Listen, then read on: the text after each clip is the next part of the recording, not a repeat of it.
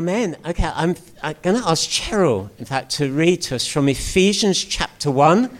Uh, going to read uh, throughout the whole couple of weeks as I've been thinking about this preach. Uh, I've been thinking, oh, I'd love to read the whole chapter, whole chapter, but we're just going to stick with Ephesians chapter 1, verse 17, and, uh, and she'll read to the end of the chapter. I'm going to try and get through it today without crying. Okay, Ephesians 1 and verse 15. For this reason, ever since I heard about your faith in the Lord Jesus and your love for all God's people, I have not stopped giving thanks for you, remembering you in my prayers. I keep asking that the God of our Lord Jesus Christ, the glorious Father, may give you the spirit of wisdom and revelation so that you may know him better. I pray that the eyes of your heart may be enlightened in order that you may know the hope to which he has called you, the riches of his glorious inheritance in his holy people, and his incomparably great power for us who believe. That power is the same as the mighty strength he exerted when he raised Christ from the dead and seated him at his right hand in the heavenly realms far above all rule and authority, power and dominion, and every name that is invoked, not only in the present age, but also in the one to come. And God placed all things under his feet and appointed him to be head over everything for the church, which is his body, the fullness of him who fills everything in every way. Amen. Amen. Amen.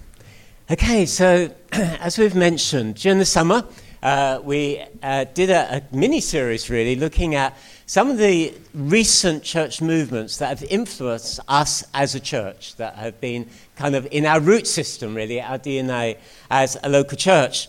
But as we start this new season, we very much want to focus on the church. What does God say through His Word on the church? What sort of church is God looking for? What matters to God in terms of the church? What's the purpose of the church? How important is church? What's our role in the church?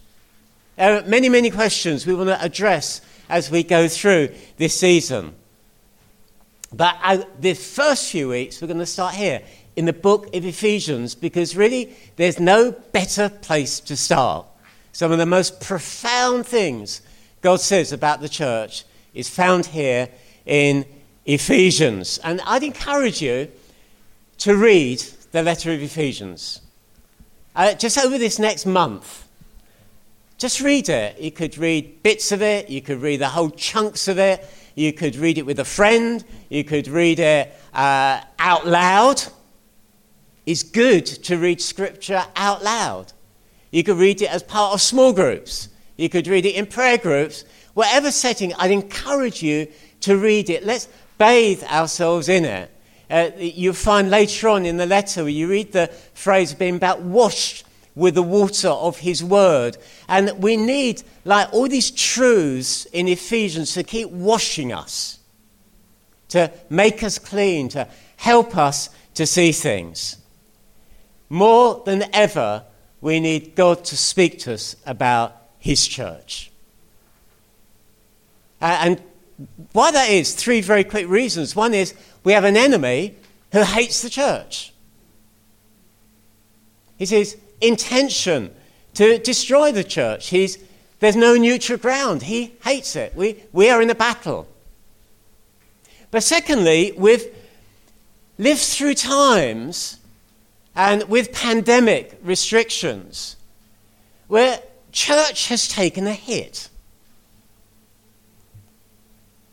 You know, in all sorts of things, we couldn't meet together physically for almost two years. And yet the church is all about relationship. That was a big hit. I was just talking to someone literally just before the meeting started and said, you know, and that person was saying, it still feels a bit odd at times. We're, we're still learning to connect in some ways. But thirdly, we live in a culture that is anti Christian. And so many of the dominant values in the culture are anti church. For example, individual, individualism, dominant in the culture. The church is all about being family, it's about being corporate, it's about being together, it's about relationship. Materialism in the culture, yet church is all about sacrificial giving. That's how the church gets built. Celebrity, key thing in our culture, yet church is all about honoring others, laying down our lives. It's all about humility. And the list goes on. There have been many things that literally have undermined our understanding of church. And that's why we need to be washed with the water of the word. We need to see it through God's sight and see how He sees it. The eyes of our heart can get dimmed.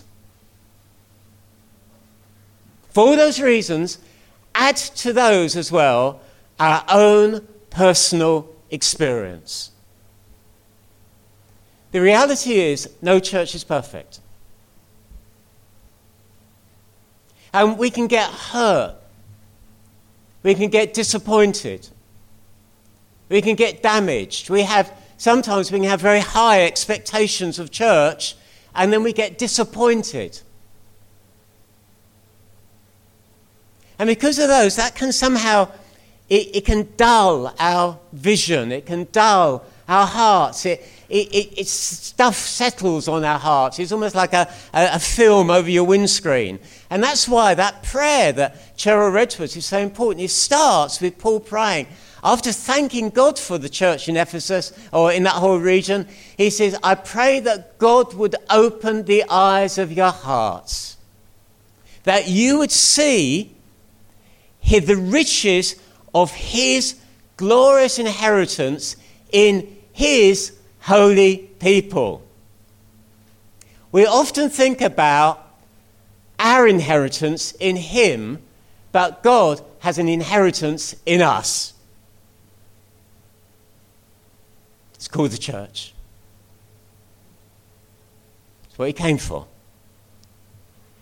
And we need our eyes open to see it. So we're going to just land, particularly in those last uh, two verses of Ephesians 1. And God placed all things under his feet and appointed him to be head over everything for the church, which is his body, the fullness of him who fills everything in every way. All things are under his feet.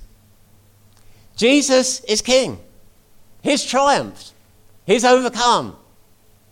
That worship was so, it was such a powerful moment in his worship where actually we're just declaring Jesus really is King. He's overall. He's victorious. He's won. The battle, the outcome of the battle is secure. He is the victorious one. And our right view of church must start with the right view of Jesus. If we don't get this one right, the whole thing goes skewy. We don't start viewing church by understanding ourselves. We don't even start church by kind of, as it were, having our own opinions of what we think about church. We start with Jesus being king. He's Lord over all things. And we must understand that. When Paul wrote this letter, and Ephesus, it had been, it, it was a hub of idolatry. It was a place where temples were built to worship other gods, gods and goddesses. It was a place that knew about powers, principalities, is a place of the occult. When Paul wrote about powers, that this Jesus is over all powers, they had a context to that. They understood powers. We need to say, we need to understand that actually it's not just about then, but we have our own version of that. It may not be so blatant as it was in, in Ephesus, but we have our own temples. We have our own idols. We have our own things we worship. We have our own things that we put before God. Even good things at times put before God as being first can become an idol. And that's where this section it so anchors us and it so reorientates us and it so opens our eyes. No, Jesus is king. He's overcome. He reigns. He is victorious. And why? He's appointed to be head over everything for the church. It's a powerful phrase. He's Lord over all for the church.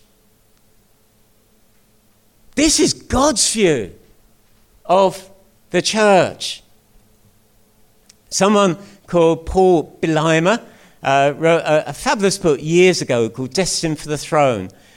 And he, in it, he says this The church, then, the called out body of redeemed mankind, turns out to be the central object, the goal, not only of mundane history, but of all that God has been doing in all realms from all eternity. Jesus is the victorious head for the church and of the church. We could stop there, couldn't we? Okay, and because that leads us to worship. And that helps us with all the things that would seek to rob us or, or hinder us or, or distract us from a, a right view of the church. We need to see Jesus first, head, head of the church. But then we find it's his body, which in fact Paul goes on to, to speak about later in, in Ephesians chapter 4. He says this uh, Speaking the truth in love, we will grow up to become in every respect the mature body of him who is the head, that is Christ. From him, the whole body joined and held together by every supporting ligament, grows and builds itself up in love as each part does its work. The church is the body of Christ. It's one of Paul's favorite descriptions of the church, and it's a powerful description. He is the head, we're his body. It means we're joined. We're joined to him, we're connected to the head. As sure as my head, I think this was true, I checked this morning, as sure as my head is connected to my body, please assure me it's still true. You may answer on Zoom as well. Just nod, the camera nod. Okay? As sure and as real and as intricate as that is, so we're connected to Jesus.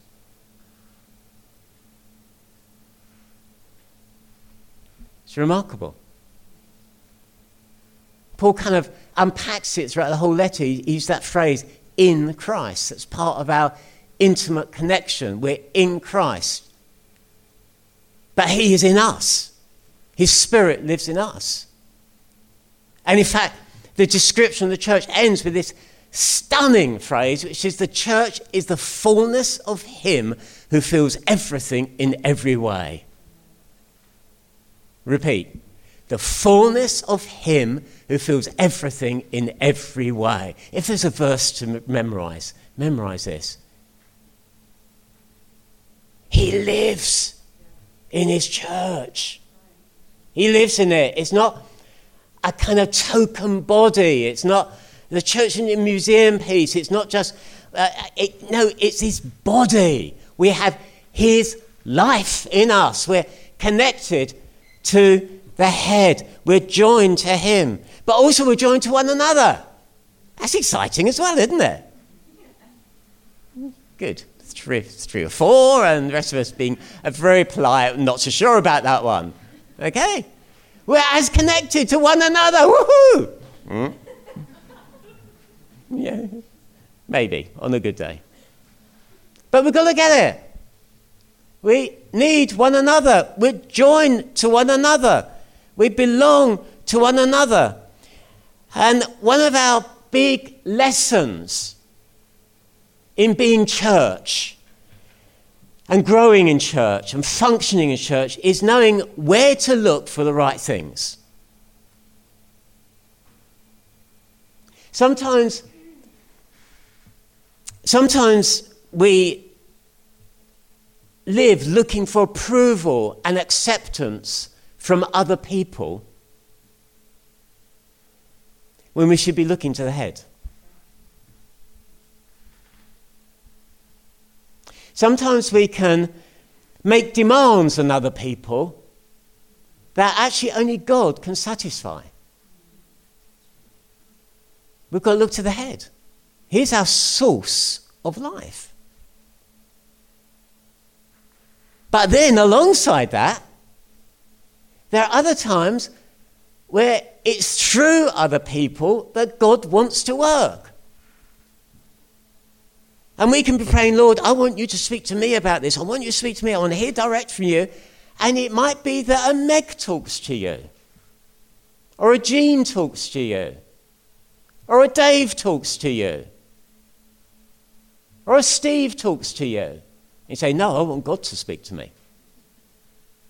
I want the head to speak to me. The head is speaking through his body.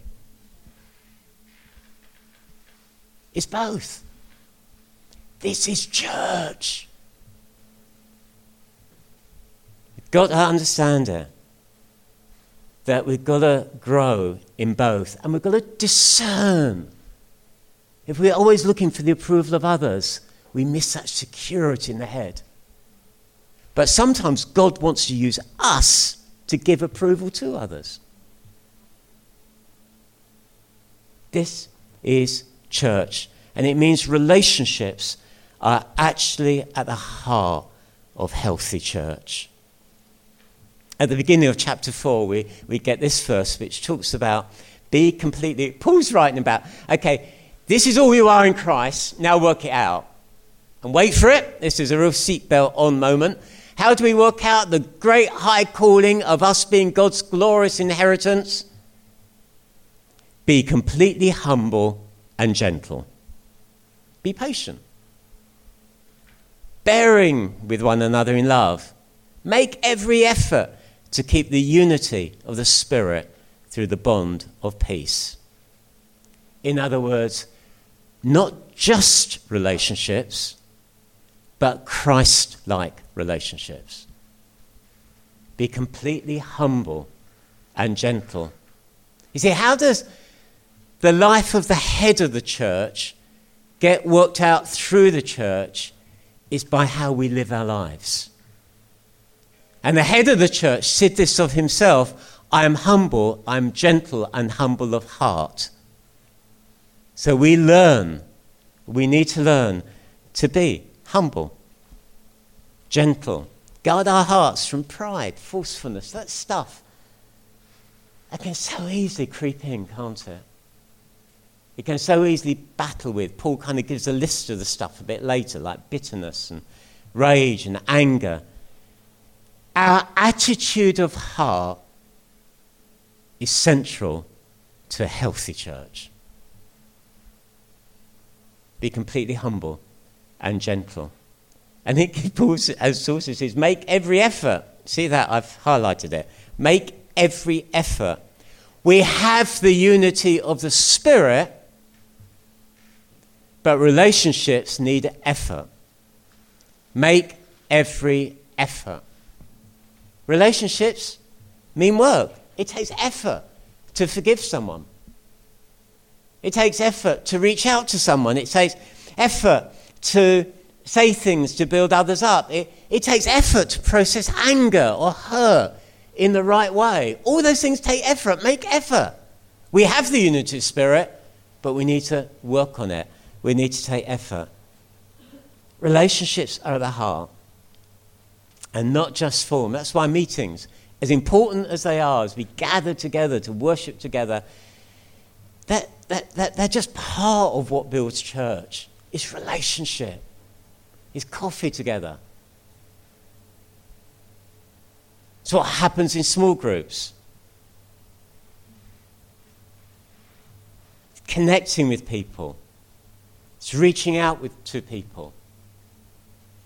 That's healthy church. And it's that sort of church that God wants to export and reach out with. It's an expression and demonstration of God's love in action.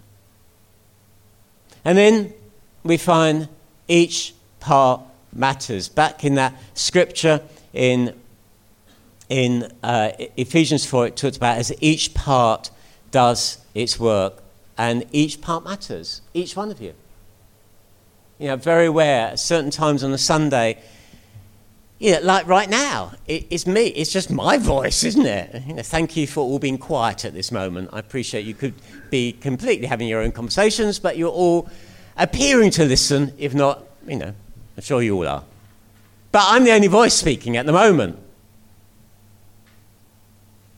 But actually, that's a very distorted view of church. Church is everything. It's what actually Gail was sharing about about Bridge Cafe. It's those who are going to be cooking bacon sandwich, you know, bacon rolls, to be recommended, by the way, and sausage rolls, and, and, and, and those who sit and talk and talk to people. You see, we all become voices in the week. You're all going to be a voice to someone that I'll never speak to. Actually, my my kind of voice, my, my sphere of influence quite, is quite small this morning. It's just this. Some of you will have much bigger spheres of influence. Some of you are going to be at school. Some of you are going to be at places of work. Some of you are going to be with neighbors. You're going to be the voices. Some of you are going to be the ears. Some of you are going to be the hands. Some of you are particularly designed to be in a situation that only you can be in, and you're there as part of the body of Christ. You see, parts of the body of Christ isn't just to give us some good meetings that seem to go okay. It's about Jesus alive in us, working through us, touching the communities that we're part of. That's a body, that's a healthy body of Christ. Each one matters. I love it, the message version of uh, a similar text, which comes from 1 Corinthians 12. I'll just read it to you, but it's worth just listening to. An enormous eye or a gigantic hand wouldn't be a body, but a monster. Can you imagine eye telling hand, get lost, I don't need you? Or head telling foot, you're fired, your job's been phased out? As a matter of fact, it works the other way. The lower the part, the more basic and therefore necessary. You can live without an eye, but not without a stomach. If you had to choose, would you prefer good digestion to full bodied hair? that's a brilliant message version. Each part matters, and the truth is, some of the more hidden parts, obscure parts, are the more necessary parts. Got to understand that. A healthy church is where each part does its work. Now, this coming weeks, we'll be unpacking that more, applying it more. But let's catch the heart of it here. And then finally, I just want to finish on that verse where we started. And God placed all things, all things under his feet, and appointed him to be head over everything for the church, which is his body, the fullness of him who fills everything in every way. Let the richness of those words kind of seep in. Let them wash you freshly. I say there might be disappointment or hurt that you're thinking of right now about the church, past church, not this church, maybe another church, maybe this church, maybe people in this room even now.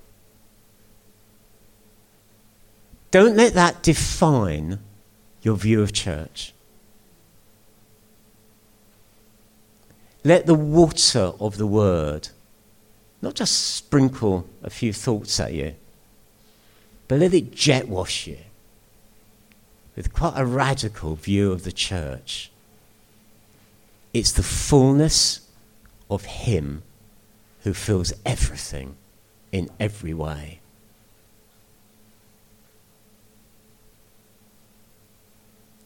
Let's pray. Father, we just want to thank you for your word.